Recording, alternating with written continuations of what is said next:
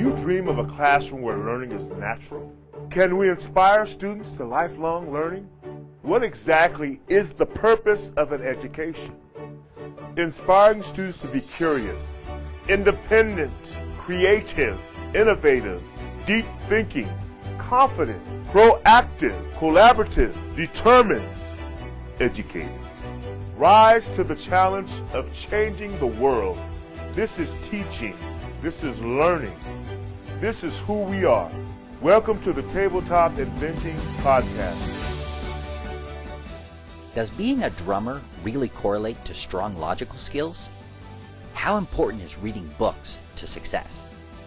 How important is application in the learning process? Listen in for the answers in today's podcast. Hey there, Innovation Nation. If you don't know what LOL is, I bet your kids do. Our guest today has helped companies like Riot Games, the X Prize Foundation, and Hollywood's The Wrap craft great looking websites.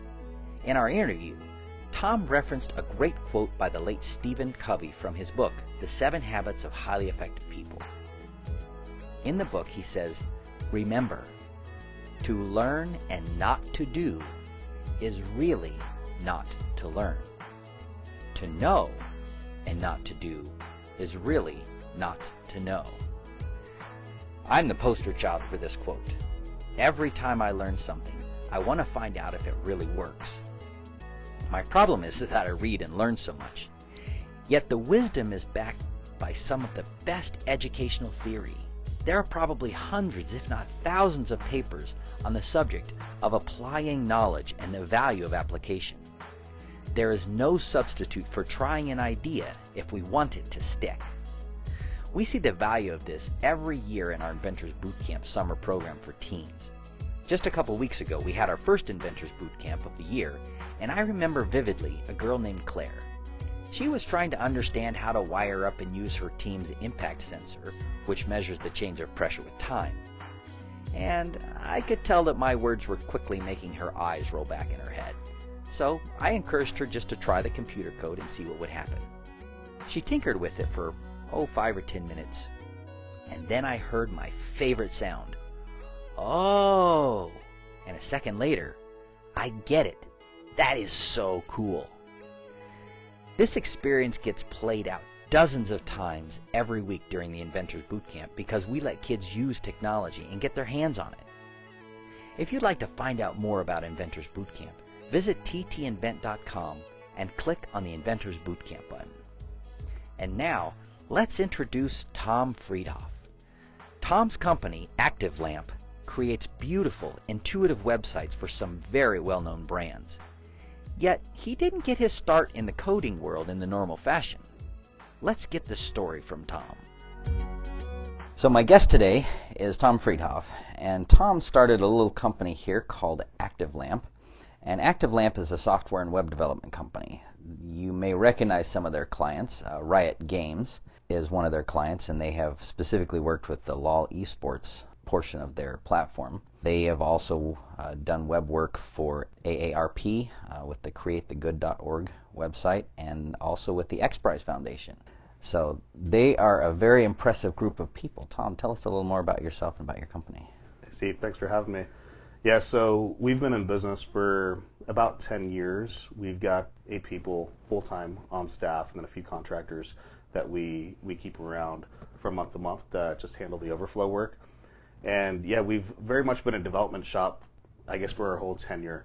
And so for 2015, we're actually branching into a new space, which is digital marketing. Yeah, so on top of doing the development that we've been doing uh, for the years, we will actually start doing some digital marketing as well. So our goal for 2015 is really to become full service. You know, up until now, we've really just been the development arm for uh, agencies that have approached us. And uh, when they approach us, they've typically already had the strategy done, the design done, and then if they're doing any marketing done, they've they've got that in line. And we've really just done the engineering. And so yeah, that, one of the goals for us this year is to is to branch out and actually offer the full package, the full service for our clients. So is it just eight years? Does this experience go back a little further than that, or? Yeah, I, I had a previous company as well, pretty much doing the same thing But the ActiveLamp brand, we I started that back in the end of 2005. So we're going on our uh, 10th year. Actually, I guess we finished our 10th year, going on our 11th year. So how did you end up in coding? Like, was this something you did? Like, did you go to college for this, or how did you end up there? Yeah. So I guess it, it was kind of by accident for me. I when I graduated high school, I wasn't very much into going to college or the whole educational system at all. And I moved away for a while, did drum and bugle corps, and that took me away to San Jose, California, which, as you know, is the Silicon Valley. And one of my roommates actually offered me at the time an AOL account, and I didn't know what, what the heck I would do with an AOL account. It's like, what do I need to get online? and so that was my first exposure to, I guess, technology. Well, I guess my first internet exposure, obviously, with computers being around uh, through my childhood. You know, I got on the computer every once in a while, but as far as the internet, back in 1998, getting my first AOL account was my first experience to the internet. But what really got me into the web was I came home to, uh, to visit my parents, and my best friend all through junior high and high school was going to VVC and took an HTML class. And he showed me a website that he built, and he opened up an Internet Explorer. It was on the web, and I thought it was the coolest thing in the world. And so I asked him how he learned HTML, and he showed me the book that he bought. And so when I went back to San Jose, you know, I was, I was only uh, down here for a short period of time. Went back to San Jose, went to Barnes and Noble, and basically every night after work, I'd go to Barnes and Noble and just read more and more of that book until I finally actually bought the book. And then from there, I used my roommate's computer and learned how to write HTML. And that's kind of how it started. And so when I got into programming, I moved back here to Victorville from San Jose back in 2000, I believe it was. And I ended up enrolling in a JavaScript class at uh, VVC. And programming was much more difficult than HTML. And I was just kind of surprised by that. And I remember, I remember sitting there trying to learn JavaScript, thinking, "Oh my gosh, I could never sit behind a computer eight hours a day and do this because it's just, it's so hard. It's so, you know, it just, I wasn't grasping, you know, the concepts of, of what I was trying to learn." And at that same time, there was a company called Integrity Online that was hiring out here in Hesperia. And so I applied for that job.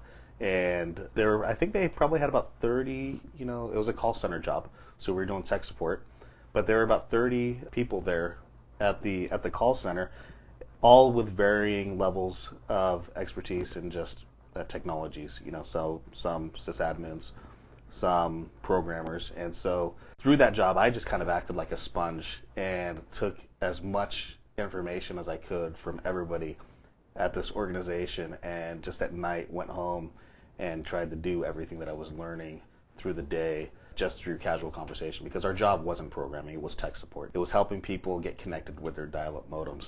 And so uh, at that time I realized that like this was a huge passion of mine, technology. I found that I really loved it and really started learning how to program at that point. My first language was PHP. I didn't really go back into JavaScript until years later, so I started learning PHP, and that's kind of how it started. Wow, so that's kind of a circuitous route on how to get into programming. so is that sort of typical in the programming world that, that people enter it from some other place, or is that uh, unusual? I think as you get older, I think it's more typical to kind of land in it, you know, either by a passion or like a, uh, or by needing to actually get into it. Say, for example, I know a lot of my friends that are in the space now, they were, you know, maybe the marketing person for whatever company, and they had a little bit of technical experience. So that company said, hey, we need a website. You need to start learning how to build websites. And so they got to it into that by accident. But you know, they went to school for communications. They didn't they didn't have any formal training in technology. But I would say for younger kids, people that are right out of high school going to college, I would definitely recommend that you go through a more institutionalized process of getting up to speed with programming, especially because you're young and you have the time. You haven't joined the rat race yet of needing to pay for your mortgage if you bought a house or, or rent if you got an apartment. You, you don't need to pay for food. You know, you're pretty much still in the comfort of, uh, you know, your parents' bubble. So uh, I wouldn't say that I would do it over again in how I learned programming, but if I would have had that direction when I was younger, that hey, this is something that is feasible and that you could be passionate about, I would have definitely gone to school for four years or five years and got a computer science degree and done it that way. Because what I'm finding in my later years is even though I'm picking these concepts up as I need them, I realize that there are holes in the knowledge that I have with with certain technologies and where things came from. So if I would have gone through a computer science process through through college, I would assume that I would have a much better base to stand on. I wouldn't have so many holes as I was trying to you know pick up new technology. It might be quicker to pick up new technology with a stronger base. So I have a question, you know, just looking back a little further, what were you interested in in schools? You know, as you came through uh, elementary school, middle school, high school, I mean, what were you focused on at that point? You know, I didn't really know what I wanted to be. I remember in elementary school, I think it was maybe my fifth grade teacher, you know, asked, okay, what do you want to be when you grow up? And I remember back then there was a lot of construction going on. And so I'd see a lot of people building homes, and I wanted to be a construction worker. and and my teacher would say, well, no, maybe you want to be an architect. And you know, I didn't know what I wanted to be really. So I guess I didn't really have that direction to think about, you know, what I wanted to be. I know when I got into high school, I started taking drafting because I said, okay, you know, maybe I do want to be an architect. So I did, I think three or four years, maybe all four years, I did drafting and drew bridges and drew drew homes and drew little mechanical parts because I, I felt that that's where I wanted to go. But it definitely wasn't in software when I was younger. So what was it about that first website that you saw with your friend? Like, what was it that, that hooked you that was so cool about that? I think it was the fact that he had something on the internet that everybody in the world could see. I mean, obviously nowadays it's so easy to publish on the internet, right? You can go to GoDaddy or WordPress.com and and go publish a blog on the internet without any technical expertise. Back in 1998, it was a little bit more difficult. I mean, it was more, you know, Facebook wasn't around, MySpace wasn't around. A lot of people just weren't doing that. So the fact that I saw he had a web page online talking, he was a Star Wars fan, so talking about Star Wars, and it was published for everybody on the internet to see, I thought was just amazing. And you know, I wanted to be a part of that. Just get into the technology, just so we I can have a space online. So when did this go from being a hobby to being a vocation or a, a career? Can you think of a time yeah. when that shifted? Yeah, so I was working for the internet service provider in tech support, and at that time, that's when I bought my first computer. And I remember because, so this was now the year 2000, and I remember just previously, two years prior to that, when my friend that you know was doing the HTML, I remember making fun of him for buying a computer, you know, and not putting that money into like a car stereo. It's like, why would you buy a computer? And so in the year 2000, I, I ended up getting my first computer, and that was a big purchase for me. I, I would say it was between $1,500 and $2,000 for this first computer. And at that point, I said, okay, I need to actually reap a return on this investment.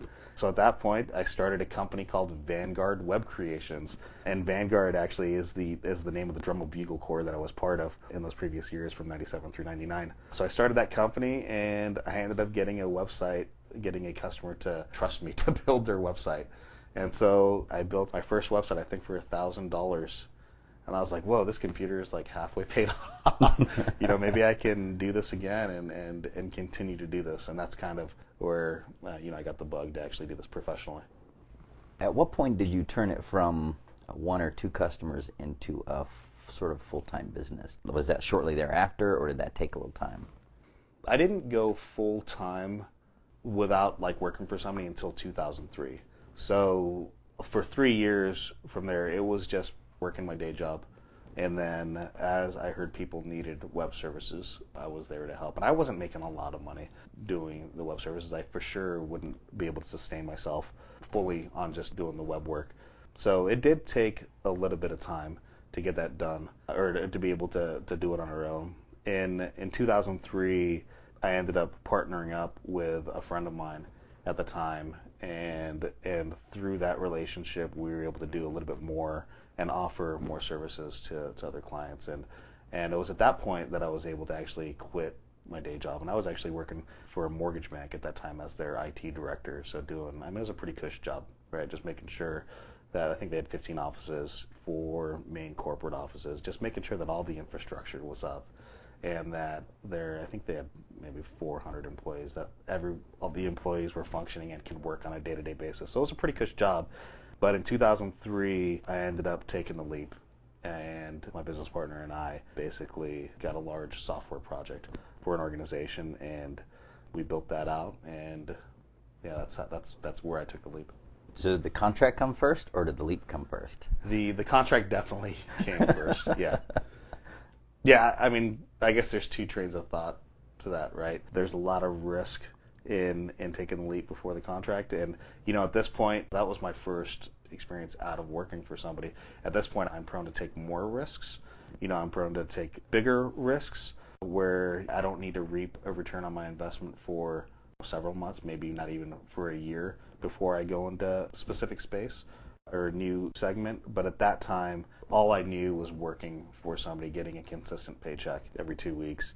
So it was a lot harder to take that risk for me to, to make that jump before I actually knew what it felt like. How scary was that? It wasn't that scary because the, the software project, I, well, so the software project back in that day seemed like a very big deal. And it was like, whoa, you know, this is awesome. We're going to be able to go pretty far with the investment that this organization is putting into us. And so I guess through just being naive about the situation, it wasn't that scary. You know, nowadays, looking at the investment that we actually got from that project, it probably would have been a lot more scary today to make that move just because of what I know now to make that leap. But back then, you know, I think it just it, it happened at the right time. I didn't have as much experience in the in the software world to know any better, I guess. And so so at the time, it wasn't that scary. Have you done anything along the way to prepare you more for the business side or prepare you more for the sales side or prepare you more even in your programming or yeah. technical side? What like what kind of things do you do along the way to stay sharp? Yeah that's a good question. So one of the things that happened and so act, the reason why active lamp started in at the end of 2005 was because the partnership that uh, i had had dissolved in 2005 with my previous business partner. And that was kind of a turning point for me in my professional life in that I've been at the time doing web work and, and programming professionally for five years, full time for about two and a half years. And I really felt that like there was just a better way to do what you know I was doing. And so before I jumped into really getting more clients when I started ActiveLamp, I jumped into reading business books and just saying, okay, how can I function better? Right. And so I would say probably the first book that I read, I believe it was The E Myth Revisited, you know, talking about yeah. the entrepreneur, the manager, and the technician. You know, and then I just continued to read books after that. You know, I think it was Good to Great next. There's a book called Getting Things Done, you know, learning that whole process. And, and so I really invested my time in just reading business books. Actually, a very influential one that I read at the time was The Seven Habits of Highly Effective People. That's a fantastic book, yeah. actually for sure. And like I still reference that book quite a bit, even 10 years later. That's that's a definitely must read if you want to get just your business thinking hat on and, and how to just really communicate with people. So compare the experience of learning. So you've kind of talked about three different contexts in which you learned things. The formal context where you were learning at, in middle school and high school mm-hmm. is one context, and then you had this context where suddenly things were new and exciting and you learned because it was something you just desperately wanted to do. Mm-hmm. And you have this third context over here where uh, suddenly you're placed into a position where you don't know how to do something and you've got to figure it out. Yep. So compare the, the learning in those three environments for you.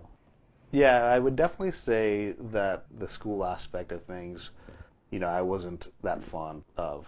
So even when I, so going through high school, you know, I, I don't think I was a very good student. I mean, the, the classes that I really enjoyed the most I guess were the ones that were the most fun for me. Drafting was actually pretty fun for me, and then I was in band. I was I'm a drummer, so that was a, a lot of fun for me. But other than that, I didn't really care to go to economics or government or any of the other classes. It was just like something that I had to do.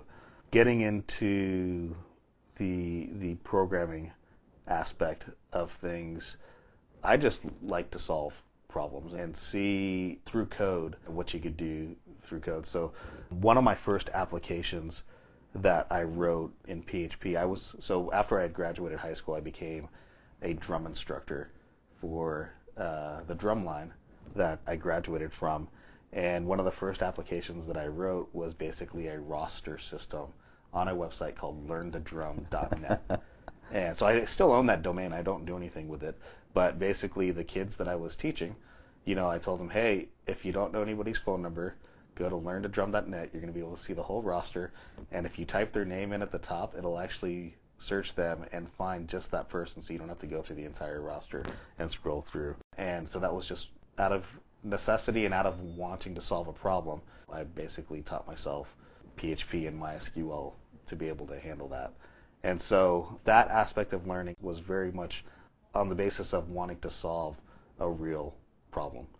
You know, and, and also to learn technology. I mean, I still learn technology just for the sake of learning technology, but most of the time when I'm learning a new technology, it's because I want to solve a very specific problem. It, because one of the things that I, I think this comes from the Seven Habits of Highly Effective People, but Stephen Covey would say to know and not to do is really not to know. Interesting. And so I really took that to heart. When I learn technology, I have to apply that technology somewhere. Otherwise, I'm going to learn it and it's going to go away, and I'm going to have to relearn it when I actually do need to apply it. And so, with technology being so vast, you have to be very selective about the tech that you want to learn. And so, the tech that I learn is the tech that I'm going to use right away.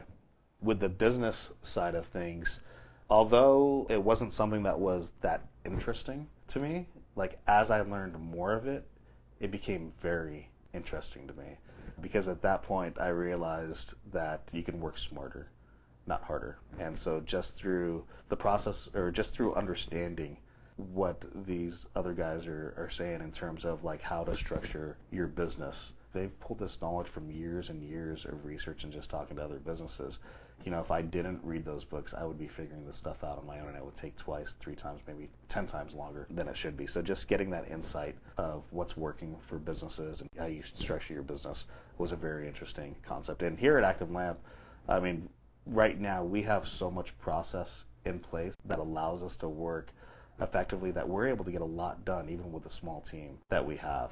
Yeah, I can go deeper into what we do, but I don't know if you want to, but we have an agile methodology. And so if you're into software development, definitely look up the agile methodology, but that's kind of what we do here along with other uh, processes. But process for sure is key.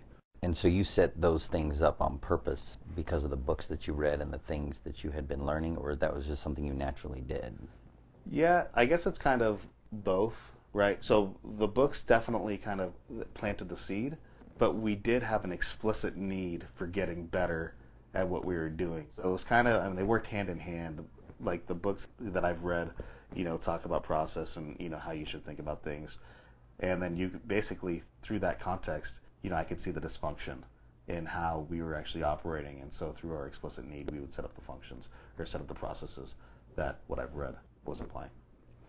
Interesting. Well, I'm going to take a left hand turn on you. We'll wrap it up here in a in a minute or two, but you're uniquely positioned to answer the first question we always like to ask, you know, which is in the digital age, we can go look stuff up on Google, we can, you know, go to Wikipedia, YouTube, and there's so much information out there. Mm-hmm. In that context, what does it mean to be quote educated? Like what does that word educated mean in terms of yeah. this context? Well, coming from somebody that doesn't have a formal education, you know, I guess I, I, you know, I'm not the best person to answer that. I mean, I would just say that, you know, you can educate yourself, you know, with Google, with all the learning systems that are out online.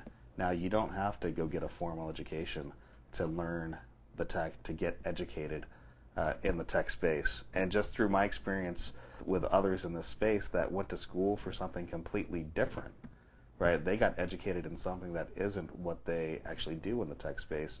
You know, that kind of just speaks to how you can get educated online and on the internet and in the comfort of your own home. You know, you don't necessarily have to go through a four-year program at university. Now, if you're young, go through a four-year program at university but if you're already in the workforce, mid 20s, you know, and beyond, definitely educate yourself online and just and throw yourself in there and, and just start solving problems.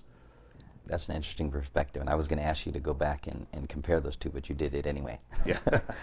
so the last question we like to ask is more of a philosophical question, and you know you've got some people who are working for you here, and you know so you think a little bit about how the people that are walking in your door to work for you, you know what kinds of things you'd like them to be able to do or how you'd like them to think about things. Mm-hmm. But when you think about an education, you know, we, we throw that word around a lot. You know, it's certainly a big political word. but it's, but we don't stop to consider very often what is the purpose of an education? Why do we have this whole system out there? What's the purpose of all of that? You know, in my mind, eh, you know, getting your education is kind of like training, right? So I would say the the whole purpose of the education system is to get somebody ready for the workforce. And so, actually, a prime example uh, of this is I have three kids that are in a private school right now, and next year we're actually going to start homeschooling them because we felt that the the school wasn't necessarily preparing them for what they're going to face, you know, 10 years from now when they get out of school. That my kids are young, 10, 8, and 6. And so one of the things that we're going to do, we're going to start doing next year. I actually just bought three Chromebooks uh, for my young kids, so they're only $150 a piece, so it's not a not a huge investment. But I'm going to start training my kids on how to actually type and how to work through logic programs, you know, on their Chromebooks, because I want to prepare them for technology when they get into the real world. The private school that my kids were going through, their computer lab had, you know, 10, 15 year old computers, and nobody actually visited the computer lab. And so that was definitely something that I wasn't happy with when it came to how my kids were getting prepared. So, with that said, I mean, the reason why we pulled them out is so that we could prepare them for what they're going to experience when they get out uh, in the real world, which is technology, right? And so they're young. As the years go on, we'll figure out what it is that they're interested in doing, and, and then uh, hopefully be able to fine tune their curriculum to their passions and what they want to do when they get out into the real world. So I very much think that if the education system could change, that it changes towards what the vocation is for the person that it's going to come out of that school. What, whatever it is that they're going to do, we should tailor their curriculum to that. Well, thank you so much, Tom, for taking time to interview with us. What's the best way for our audience to get in touch with you? We're online. Our website is activelamp.com. You can also check out, uh, we're on all the social media channels. You can check us out on Facebook, YouTube, Instagram, you name it. We're there. Just look for ActiveLamp and uh, you'll find us there. Excellent. Thank you, Tom. Yeah, thanks, Steve. If you've been enjoying the conversations and insights here on the podcast, share it with a friend. Great ideas demand to be shared. You can also help fellow parents and educators by subscribing to the Tabletop Inventing podcast in iTunes, leaving a rating, and writing a review. If you use Android, subscribe, leave us a rating, and write a review in Stitcher. Links to subscribe can be found at www.ttinvent.com slash podcast. Contact us, and we'll think through the comments and answer your questions here in the podcast. And be sure to let us know if you'd like a shout out or to remain anonymous. You can share your comments and questions at www.ttinvent.com slash podcast or by emailing us at podcast at ttinvent.com. Let's discuss your thoughts and questions. Join us again next time when we will again seek to answer the question, what is the purpose of an education? And as educators, how do we awaken the inventor in each of our students?